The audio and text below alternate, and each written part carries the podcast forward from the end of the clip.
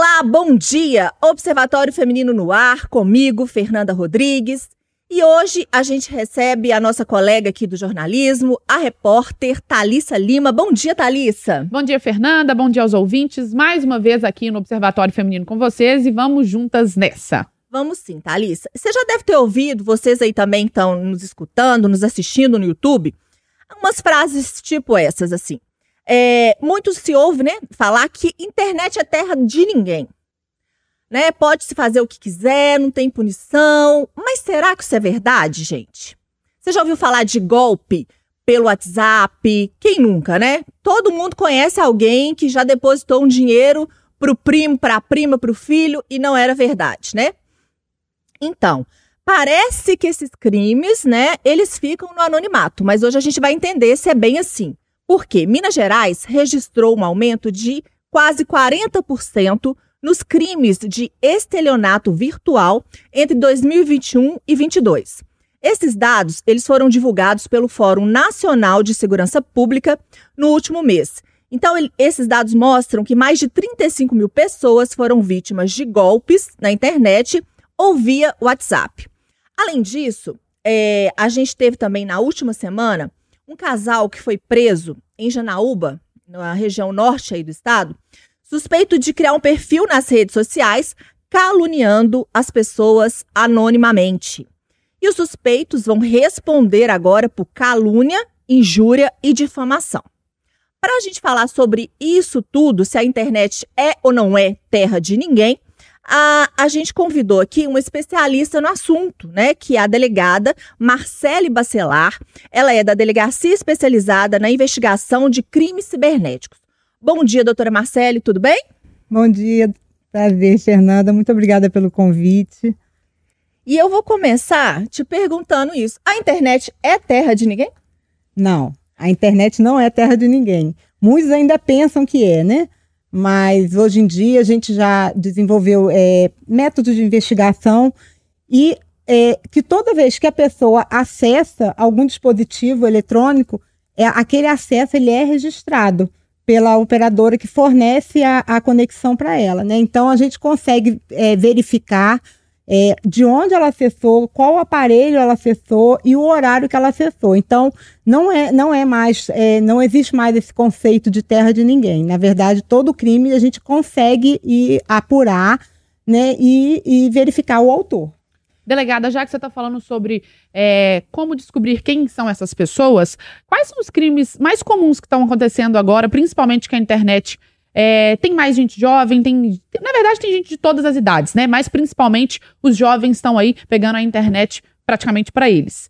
É, nesse mundo que você está falando, que são identificadas pessoas, como é que funciona isso? Tem mais gente jovem ou essa idade não interfere em nada sobre essas pessoas que cometem o crime? É, na verdade, o que a gente observa é que, é que em relação aos crimes contra a honra, que são esses que vocês falaram, né? Injúria, difamação, calúnia, normalmente são mais jovens, né? Agora, é, outros crimes, o estelionato, por exemplo, que está muito comum, aí não tem essa perspectiva do jovem. Jovem, uhum. quando eu digo, é adolescente mesmo, né? uhum. né? Essas, essas ofensas, essas postagens ofensivas são mais, é, acontecem mais no público jovem. Agora, os outros crimes de estelionato, de divulgação de imagem, cena de nudez, é no público com, com a idade um pouco, ma, mais, um pouco maior, né? Gente, eu morro de dó porque é, na minha família eu já tive isso. Às vezes a minha mãe tentando falar comigo, falando assim: Nossa, minha filha, é, eu só não depositei esse valor aqui porque eu não tinha, é. né? Mas muita gente já caiu nesse golpe, já perdeu muito dinheiro, porque às vezes recebe uma chamada ali falando que é o filho, mãe, eu tô precisando de uma ajuda e tal, ou então, no caso, compra algum veículo, faz a transferência via Pix e na realidade não é é, é apenas um golpe. É, isso está se tornando, eles vão diversificando um pouco, né? Mas é, o que eu vejo são pessoas lesadas que não conseguem recuperar o valor que perderam. E o que eu sinto, aí você vai falar se, se essa impressão minha ela procede ou não, doutora, é que também não consegue chegar ao culpado. Sim, é, algumas vezes sim, mas muitas vezes não, né? O que a gente verifica é que, embora os golpes, por exemplo, a gente atende a região de Belo Horizonte, né, lá na delegacia, mas muitos desses criminosos estão fora de Belo Horizonte, né? Fora até do estado de Minas, né? É, e esse golpe que você falou, que você citou do, do Pix, o que, que, que, que eles fazem? Normalmente eles acessam a rede social de algum parente da vítima, pegam a foto e criam um, um perfil de WhatsApp com a foto da vítima, como se realmente fosse o parente. Né? E aí eles enviam mensagem solicitando, pedindo para pagar algum boleto, aí manda o boleto, a pessoa paga, e aí acaba perdendo esse valor, né? Hoje em dia, o Banco Central já desenvolveu uma ferramenta que você consegue é, fazer o registro lá no Banco Central e consegue talvez reaver esse dinheiro. O negócio é que, é, como vocês falaram, né, os criminosos eles estão sempre implementando e aperfeiçoando o golpe, né? Como é, a, o Banco Central ele vai seguir o rastro do dinheiro, ele vai, mesmo que a pessoa é, receba numa determinada conta e passe esse dinheiro para uma outra conta e para uma outra conta, o Banco Central vai, vai bloqueando esses valores. Mas o que, que eles estão fazendo? Ele, na medida que o dinheiro é depositado, eles vão ao banco e sacam. E aí não tem realmente como é, alcançar esse dinheiro de volta. Delegada, você falou sobre esses mecanismos que até o Banco Central já está é, desenvolvendo. Vocês que trabalham com isso, estão ali correndo atrás dos criminosos que estão cometendo isso. É, já pensaram em algum mecanismo para tentar frear isso? Por exemplo, essa comunicação de quem está dentro da cadeia com essas pessoas que estão aqui fora. E a gente pode falar que isso é como se fosse um ciclo. Ah, a pessoa está lá de dentro, ela comanda alguém que está aqui fora, e aí esse ciclo vai acontecendo? É, na verdade, é, essa, essa, não tem muito essa, essa, essa coisa de que os criminosos estão dentro da cadeia, isso já passou um pouco, Sim. né? Não, não, não são só eles, né? No caso deles estarem lá dentro, o ideal seria que se intensificassem os processos de fiscalização, de revista na, nas celas, né, e na entrada do, da, das visitas, né. É, agora, lá na delegacia, eu acho que o que a gente vem fazendo, lá, lá na unidade, a gente, inclusive, na recepção, a gente tem uma, uma, uma televisão que passa imagens para de como evitar golpe, para a pessoa já estar tá ali, já está assistindo para buscar se prevenir, apesar de que quando ela está ali, ela já normalmente já sofreu o golpe, uhum. né? E a, a, gente tem visto também os bancos têm feito campanhas também é, orientando, porque o golpe que está sendo muito comum hoje é aquele que você recebe um SMS dizendo que foi feita uma compra no seu cartão que você, e se você não reconhece essa compra, ligar para um número de, que eles colocam no SMS. E aí você liga. E a partir daí o estelionatário vai e ele enrola a vítima de uma forma que ela acaba muitas vezes instalando um aplicativo no próprio telefone, e aí o, o, o criminoso fica com acesso remoto a esse telefone, ou, abre, ou, pegando os dados dela e abre uma conta em algum outro banco digital e aí vai e fazendo transferência de valores. É, é, assim, é um aperfeiçoamento mesmo do crime. É, é uma rede de criminosos, é, né? É. Que vai aperfeiçoando e que hoje, infelizmente, com o acesso fácil à internet e também com a sensibilidade das pessoas acabam Sim, teve o, o, problema do vazamento de dados também, então os nossos dados estão aí espalhados pela uhum. para qualquer um ter acesso, né? Então, com esses dados eles vão entram em contato e infelizmente muitas pessoas ainda estão caindo, né? Eu queria falar também sobre um outro crime que a gente citou aqui, outros crimes, né, que a gente falou aqui também, que é o seguinte: às vezes a pessoa nem se considera criminosa. Eu só dei a minha opinião sobre alguma Sim. coisa, né? E a gente sabe que muitas vezes o desfecho é trágico. A gente tem um caso é, de uma mulher que, ah, isso já tem uns anos já, que foi acusada de sequestrar crianças e que foi linchada uhum. e acabou morrendo. É, a gente teve recentemente aqui na região metropolitana o caso de uma mulher que foi falar mal do pão da padaria e aí deu uma confusão e uma acabou morta, né? Uma virou assassina e a outra ficou morta.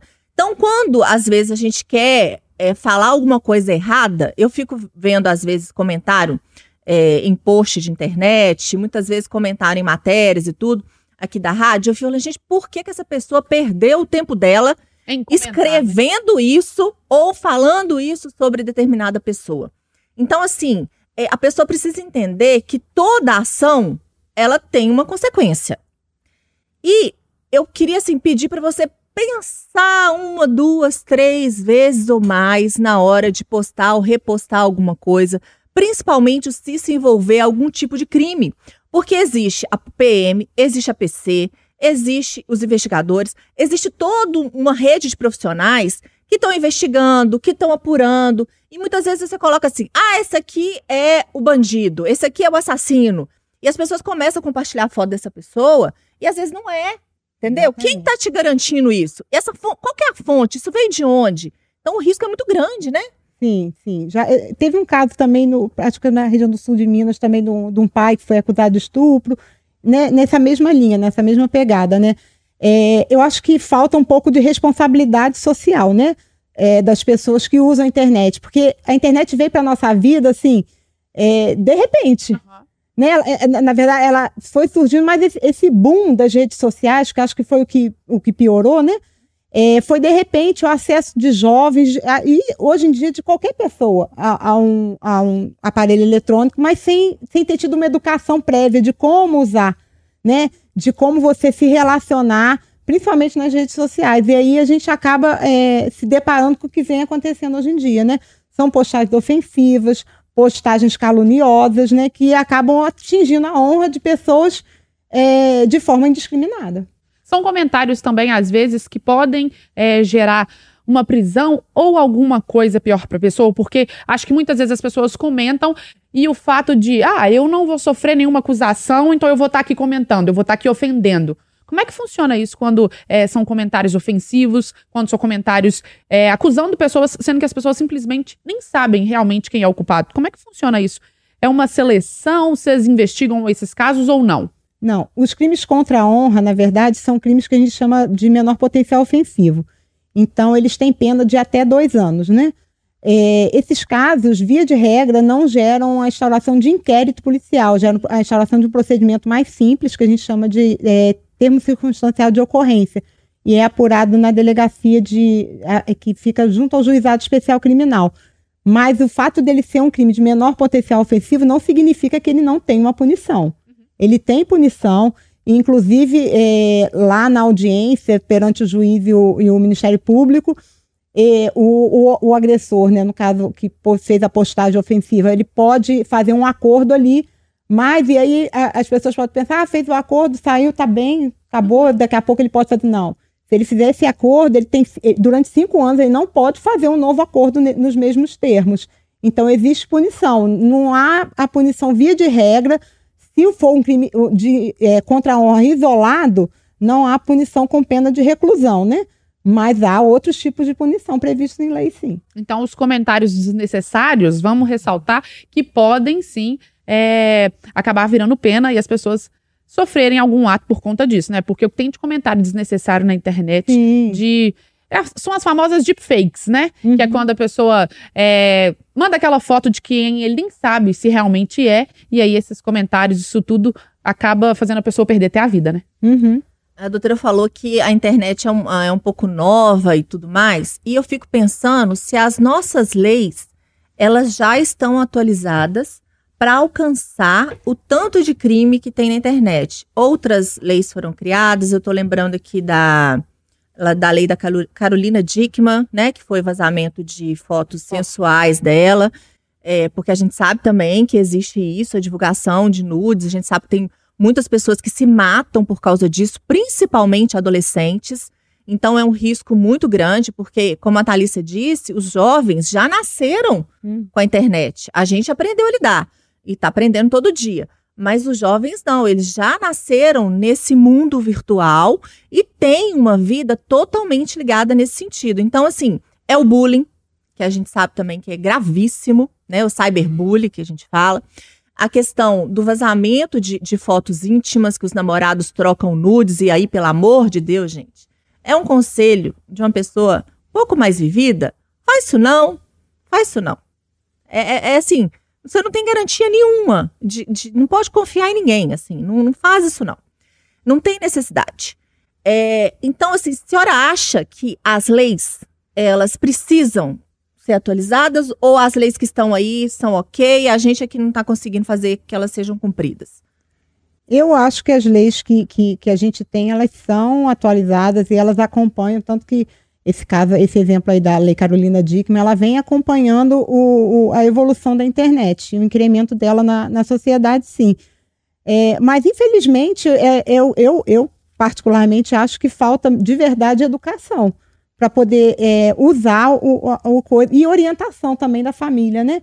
Porque hoje em dia os pais e, e ficam tão né, cheios de tarefas e não consegue acompanhar a vida dos filhos, ver o que, que eles estão, é, de que forma que eles estão usando e o que, que eles estão acessando, né?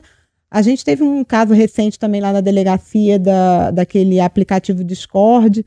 Então, assim, são esses jogos né, que o, as pessoas que participam ali, que são o, o que, que, dominam os jogos, né, ele impõe aos outros tarefas a serem realizadas com é, cortes, é, é, lesões físicas mesmo, né? E e, a, e adolescente. Nesse caso do Discord, o, rapaz, o garoto foi, que foi apreendido foi um adolescente. A senhora acha que, então, assim, para essa nova levada, os mais jovens, principalmente, falta uma falta de acompanhamento, vamos dizer assim, não só em casa, mas também na escola. Na escola. É um, é um é um problema público? É um problema do governo? É um problema do Estado? Eu acho que devia, ter, devia haver mais políticas públicas no sentido de educar, porque é, Lógico que os pais têm responsabilidade, é óbvio que tem. Mas a gente não pode atribuir responsabilidade somente aos pais, porque esses adolescentes eles estão na escola, eles estão numa atividade extra, e aí tem que ser uma, uma um conceito que tem que ser divulgado para toda a sociedade, né? De todos estarem juntos para tentar é, frear essa, essa prática indiscriminada de crimes que vem acontecendo, principalmente no público adolescente. Eu concordo com essa fala sobre educação, mas aí eu vou fazer uma meia-culpa como mãe e, e como uma pessoa que não nasceu com a internet, que realmente está se adaptando, que eu não consigo acompanhar. Sim. É, você falou agora sobre um joguinho. Discord. Discord. Nunca ouvi falar, gente, desculpa. Nunca ouvi falar. Vai que meu filho adolescente tá nesse jogo. Eu pergunto, eu tento entender. Mas assim, ele vai me enganar facinho. É, então, por isso que eu acho que é tão difícil. Primeiro porque eles já são muito mais espertos que a gente nessa, tem um know-how já de, de mexer com isso, e nós não. Então, vai falar que. Eu, eu pergunto: esse jogo é violento? Esse, não é, porque quando era mais novinho, a gente ainda consegue bloquear alguma coisa, mas agora você bloqueia, ele já tem 300 canais para desbloquear. É porque, na verdade, o jogo não nasceu para ser violento, né? As pessoas tornaram. Ele, na verdade, ele era um chat dentro de, de, um, de um jogo de, de. desses jogos eletrônicos, né? Era um chat ali dentro que as pessoas se comunicavam. E, e aí os adolescentes acabaram transformando aquilo para algo que se tornou violento. Mas é por isso que eu te falo, eu, eu não acho que seja é, uma atribuição só. Do, eu também sou mãe. E assim, eu, eu também não consigo. Eu tenho um filho adolescente, um mais velho, mas eu também não consigo estar o tempo todo do lado dele falando o que ele pode, o que ele não pode fazer. Por isso que eu acho que a responsabilidade é maior.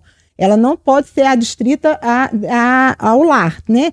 Tem que ser expandida também para a escola e tem que ser vista como uma, a prática de uma política pública por parte do governo mesmo, de orientação, de educação desses adolescentes. E até também um público, infelizmente, também que é, sofre muito golpe, né? Falando um pouco do estelionato, são os idosos, né? Uhum. A, a, gente citando esse caso, é, acho que há uns três meses atrás, minha avó com o telefone chegou e falou: Ó, oh, Thalissa, o número tal tá me ligando, me mandou uma mensagem no WhatsApp, você consegue ver? Era o famoso golpe. Oi, tia, tô precisando de dinheiro. A primeira pergunta para ela foi: quanto que minha sobrinha tá precisando? Porque eu vou fazer a transferência. E aí, até você explicar para essa pessoa, minha avó vai fazer 80 anos, até ela entender que isso é um tipo de crime, até ela mesma fica assim: não, você deve estar tá falando mentira para mim, não é possível que existe essa pessoa. E assim, é um momento difícil da gente tentar explicar para eles mas também que talvez se tivesse começado um processo Sim. lá atrás com o governo, com política pública, você acha que talvez teria mudado? Eu acho. Eu acredito que sim, com campanhas educativas, essas campanhas que os bancos vêm começaram a fazer há cerca de 15 dias, elas ajudam, mas elas estão atrasadas, né? Elas tinham que ter acontecido muito antes, antes. né? A gente está caminhando para o fim. É, doutora, a, a senhora tem alguma dica de segurança, alguma coisa que a gente possa fazer minimamente para se prevenir aí desses golpes? Olha, as dicas que a gente, que a gente tem é de não clicar em link desconhecido, é, não é, é, mandar um número, porque muitas vezes eles também mandam um número, ah, é, vou fazer um sorteio, vou te mandar um número, você me dá um número. Na verdade, aquele, aquele número é o código de liberação do teu, da tua rede social para que ele possa ter acesso. Ele acessa e aí você perde o, o controle da sua rede social.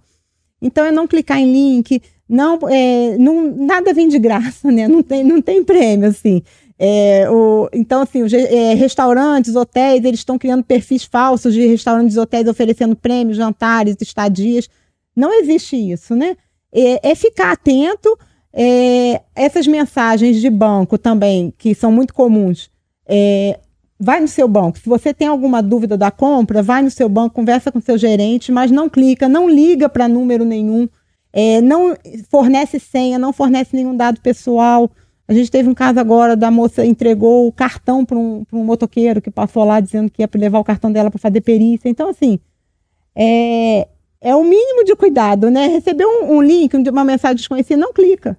Não abre o link, né? Porque você não sabe, às vezes você está instalando um vírus no seu computador.